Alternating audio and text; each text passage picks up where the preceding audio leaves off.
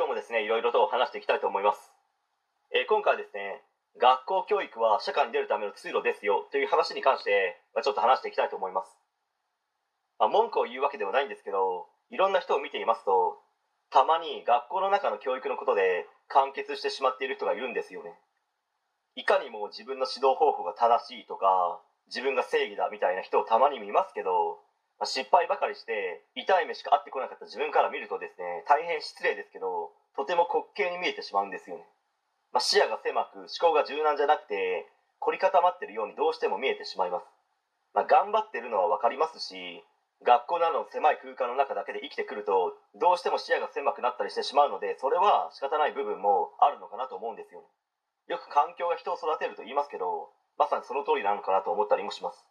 けどここで一つ問題がありまして、ま、それは何かと言いますと子供たちってあらゆる物事をスポンジのように吸収したりするわけじゃないですか、まそういう構造になってるんでしょうけど、まあそのまんまですねその人の思考や人間的な部分を吸収してしまい似たような人間になってしまう可能性があることを、まあ、ちょっと危惧してるんですよ、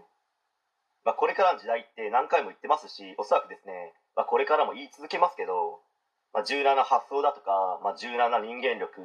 物事をさまざまな角度から見れて考えられる人間にならないと本当に生きづらいと思います。もう命を懸けてもいいぐらいですね。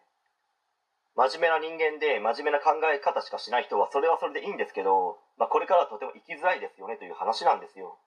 まあ、真面目な部分はあるけどももうちょっと人と違ったユニークな発想ができるとか、まあ、そんな人間になった方がですね社会に出てからより活躍できると思いますし人生そのもの自体を楽しめると思うんですよね、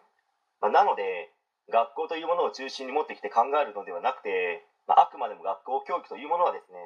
社会に出るための通路ですし社会というものを中心に持ってきて、まあ、その中で自分が何ができるのか人にどんな価値を与えることができるのか、まあ、それによってどのような成果を出せるのかなどを考えて生きていきましょうという話です。